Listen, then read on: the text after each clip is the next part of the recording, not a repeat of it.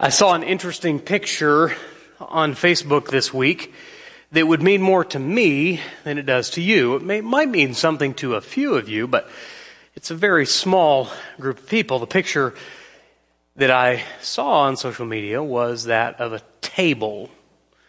This particular table, not special, not pretty uh, by any aesthetic measure, but it was covered with names uh, lots of those names that I recognized, they were teenagers uh, who had gone through the Emporia Avenue Church of Christ youth group at one time or another. My name was on there. Lots of people I graduated with, people that were in the youth group when I was there, some of their siblings. Some of those people are here at Northside. So it was kind of interesting to look at the names. Uh, I believe a lady at Emporia Avenue had found it in a closet somewhere, taken pictures, tagged everyone she knew, and basically said, "Hey, isn't this neat?" And you know, who would like it as a as a keepsake? And in my mind, I knew the answer to that question. Uh, the, the person who needed it the most was the former youth minister. And the reason that he needed that table is because every person in ministry, in mission work, reaches a point where they come to the closing of a chapter, beginning of a new chapter.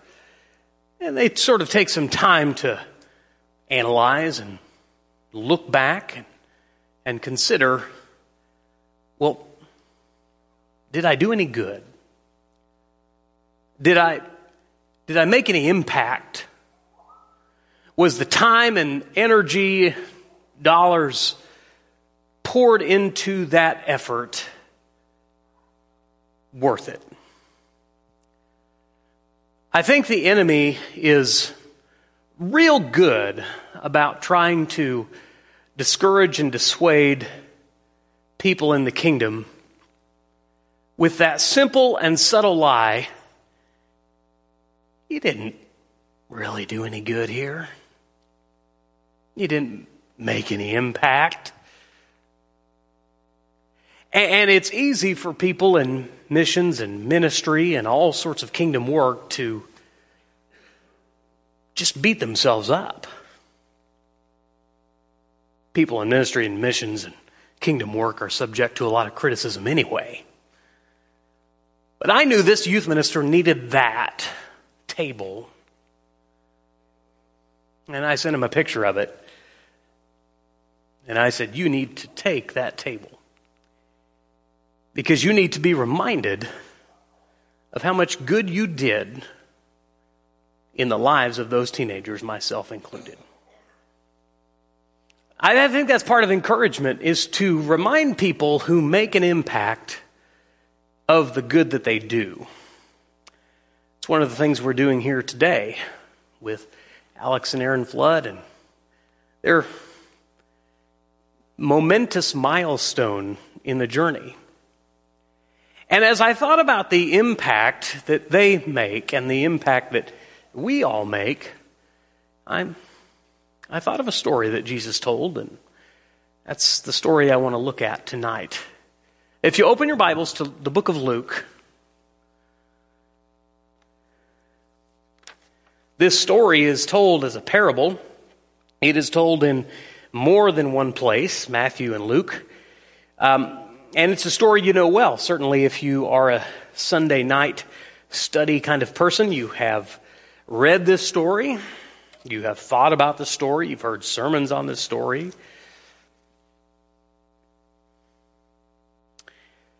Luke chapter 8 is where we are, and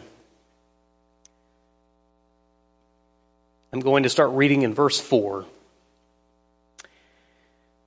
And when a great crowd was gathering and people from town after town came to him, he said in a parable, A sower went out to sow his seed. And as he sowed, some fell along the path and was trampled underfoot.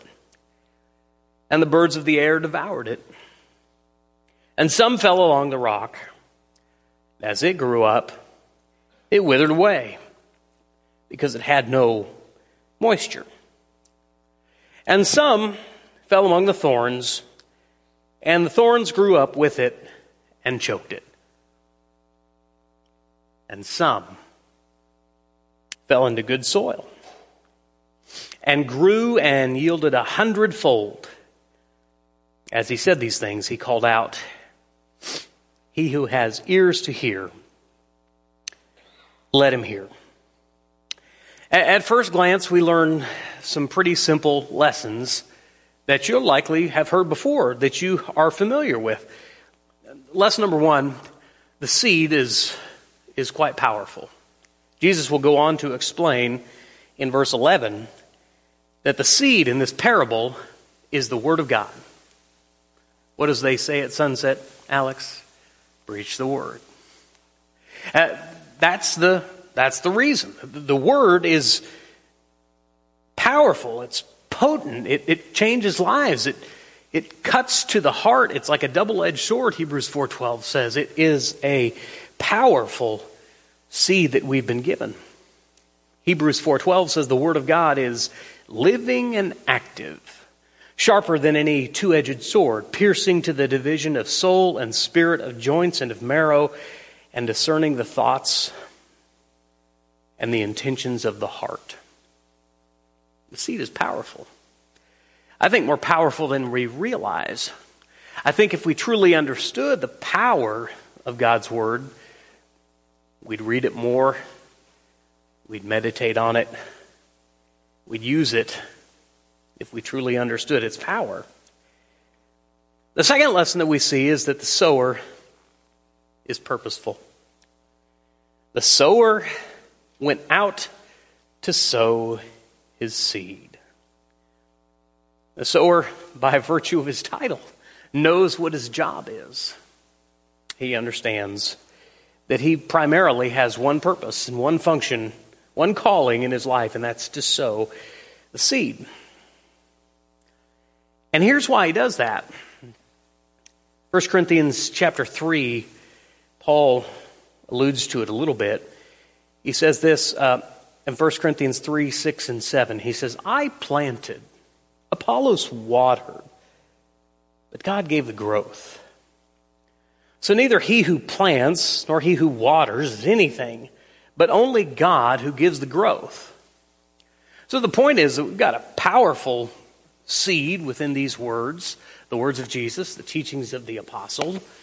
And if we, as disciples, as followers of Jesus, are purposeful, not prideful. A purposeful meaning we understand what our job is. And we understand that really anyone can do our job. There's not just one sower. Jesus said, a sower went out to sow. It's not the sower went out to sow. There was only one. There wasn't just one master sower. There was a sower who was purposeful and understood that even though he planted, there wasn't anything special about him. The power was in the word. The power was in the God who gave that very word. That God who could make things grow. And that his job was simply to sow the seed. And so, one of the things that we can get from this parable is the definition of success. For, for the sower, the definition of, not, of success was not how many seeds planted and grew. For the sower, the, the definition of success is how many seeds were sown. And that's important because the seed's powerful. You've heard the old saying, but I'll repeat it because it fits. You can count the number of seeds in an apple, but you can't count the number of apples in a single seed. You, you'll never know. Alex this morning shared some stats, Some of those might be interesting to you. There was really only one that, that piqued my interest, and it was this. He did over 2,000, over 2,000 Bible studies, which meant that over the course of nine years, Alex sowed over 2,000 seeds. Now, he shared the results of some of those seeds, but we'll never know till heaven how much good was done in the sowing.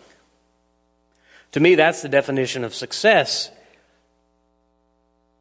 is how much do you sow? How purposeful are you? Of course, the struggle is this some seeds never reach their potential, and they often surprise you.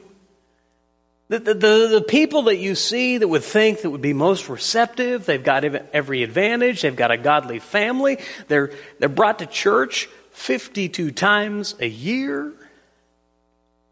And you know plenty of those stories that didn't work out because not every seed reaches its full potential. And why is that? Church growth studies and analysts have tried to figure it out. And Jesus put it very simply. You ready for it? The birds get some. Now, you can spend your time chasing birds and trying to knock birds out of the field, but to do that, you have to you have to leave the field, and even worse than that, you have to quit sowing. It's just the way that it is. Sometimes the birds get some. Jesus said the sun withered some.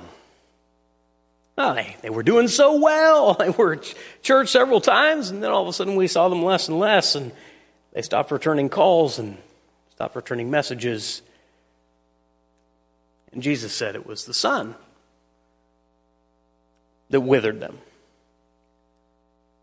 You can curse the sun and wish that the sun didn't exist, but of course it does. It doesn't change the nature of things. The sun is going to wither some, but the sower keeps on sowing. Jesus said the thorns choke some out. And these are the frustrating things. They're growing and they're, they're, they're doing well, and then they get choked out. The, the word literally means to grasp around, to cut off. And don't you hate those stories?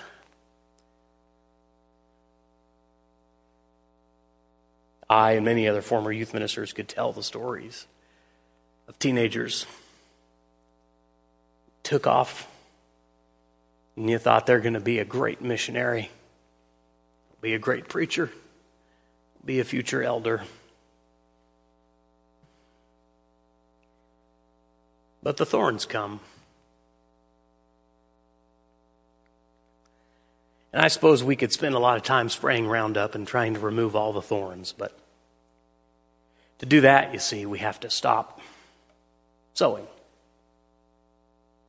It's just the way it is. There's birds and sun and thorns. And in order for the sower to continue to be successful through all of that, he's got to keep sowing. He, he, he's learning to discipline his disappointment.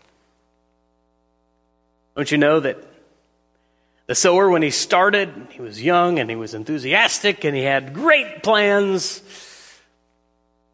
but the sun got some, and the birds took some away, and the thorns choked some out.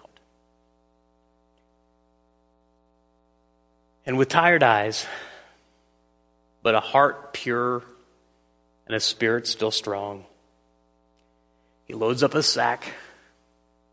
He puts his arm elbows deep, and he continues to cast as far and wide as he can. You see, the secret to success as a sower, and this is profound, but see if you can track with me here, is to keep sowing.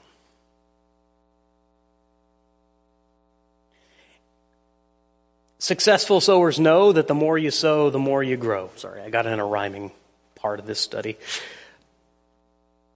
And why is that?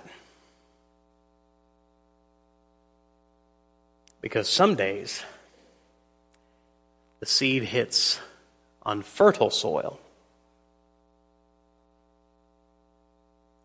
Sometimes it returns 30%, sometimes 60%, sometimes 100 times what was sown.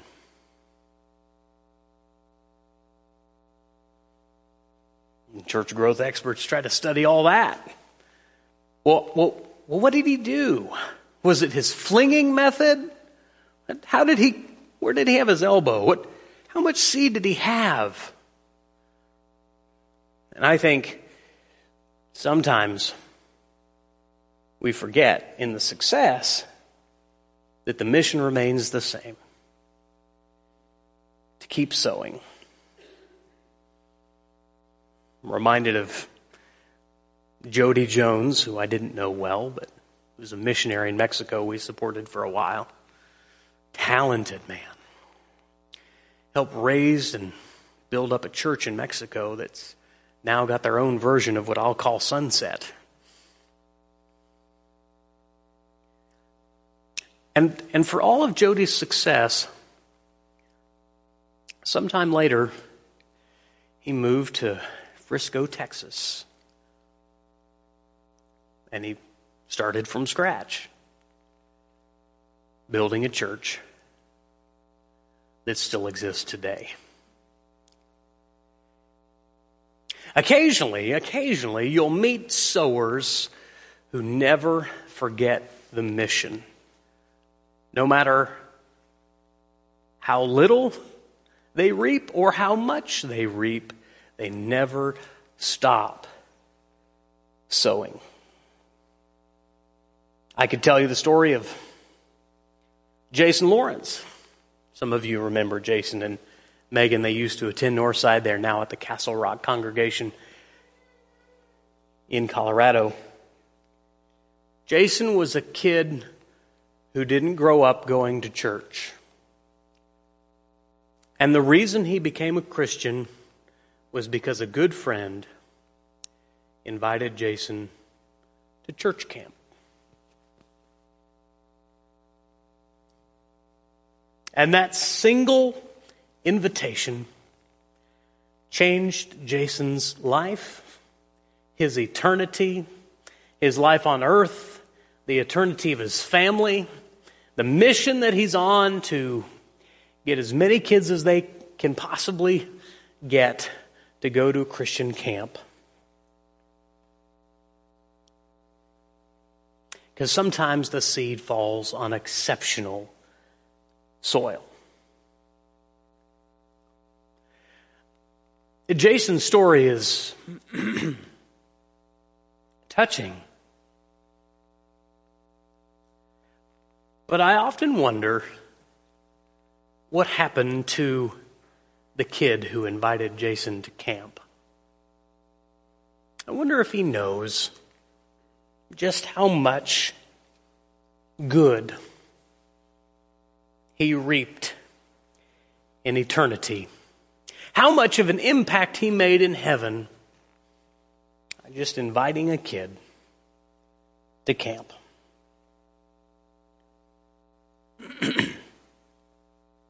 I'm not sure I got them all, Alex. I tried to get my notes in line, but you'll forgive me if I left out some.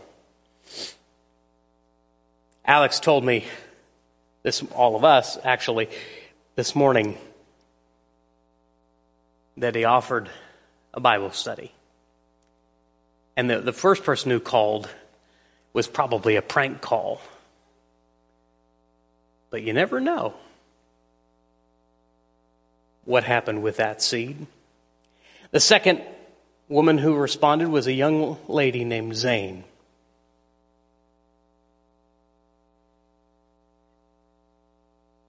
And because of your diligence, Alex, if she stays faithful to the Lord Jesus, we'll see her in heaven. And I'm confident that she'll bring many others to the Lord as well. There's a young couple named Michael and Bethany. There's a girl named Jen and her friend Maria, who, in the world was falling apart, was seeking a church.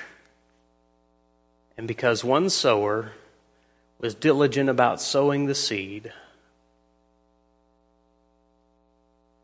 Maria was introduced to the church. And a man named Larry who had lots of reasons and excuses not to come. And a lady named Tara who was curious enough to come, who was baptized and found her husband named Larry. It seems to me that we could learn a lot from the parable. The story about a seed that's powerful, about a sower who's purposeful, and about the secret of success, which is to never stop sowing. So you don't misunderstand, the lesson tonight is not for Alex. He's already got that. The lesson is for us. You never know the impact that a single seed will make. Steve will say, in regard to know your Bible, that we'll never know until we get to heaven how much good the program did. And the more I am a part of it, the more I believe that. Is because there's magic in the program? No. Because there's power in the seed. However, we spread it over TV, online, over the internet, however we do it, the seed still is powerful. And our job as the church is to never stop sowing. So may we, together, collectively, individually, be just as purposeful in our walk. There are people in your life who do not know Jesus. People in your life that are suffering from absolute, utter loneliness. They'd love to be invited into a community, into a family. They'd love to be introduced to Jesus. May we take the responsibility as sowers seriously, understanding that the power is not within us, but within the Word and within God's purposes. Let's pray together. Our Father in heaven, we thank you for simple parables which teach deep spiritual truths. May we not forget the sower's mission. Lord, we do thank you for the faithfulness and the diligence of Alex and Aaron over these uh, nine, almost ten years of faithful service, mission work in a very hard field. And Lord, we don't know, but you do, just how much good the seeds that they planted will do. Lord, we pray that your Spirit would work in every heart where the seed was planted. And that in some of those seeds, 30 or 60 or 100 times what was sown will be reaped. Oh, not for our glory, Father, not, not, for, not for the flood's glory, but for yours and yours alone, Father. You work in wonderful and mysterious ways. We believe you're not done at the work in Minnesota, and we don't know what that will look like, but we thank you for the work that has been done, the seeds that have been sown, and we pray that you will continue to work in that field, in that fertile soil, wherever it may be found up in Minnesota. I, Father, I want to pray for Alex and Aaron as they close one chapter and begin another. I pray that you give them wisdom. I pray that you show them exactly where you would have them to be. I pray that they will continue to be as faithful in the future as they have in the past. Father, we thank you for partnerships with Northside that our missionaries do such great work and often it's unsung work. It's work behind the scenes. It's hard, gritty work. It's addressing problems for which there are no solutions. We pray that you might bring us more mission works and give us the heart of courage to continue boldly forward wherever that may lead. Father, may we as a church be faithful in the mission, and we as individuals be so as well. We pray that you will bless this evening as we give honor for work well done over the past nearly 10 years, and we pray that the blessings will abound not only here on earth, but in heaven as well. We pray these things in the name of your Son. Amen.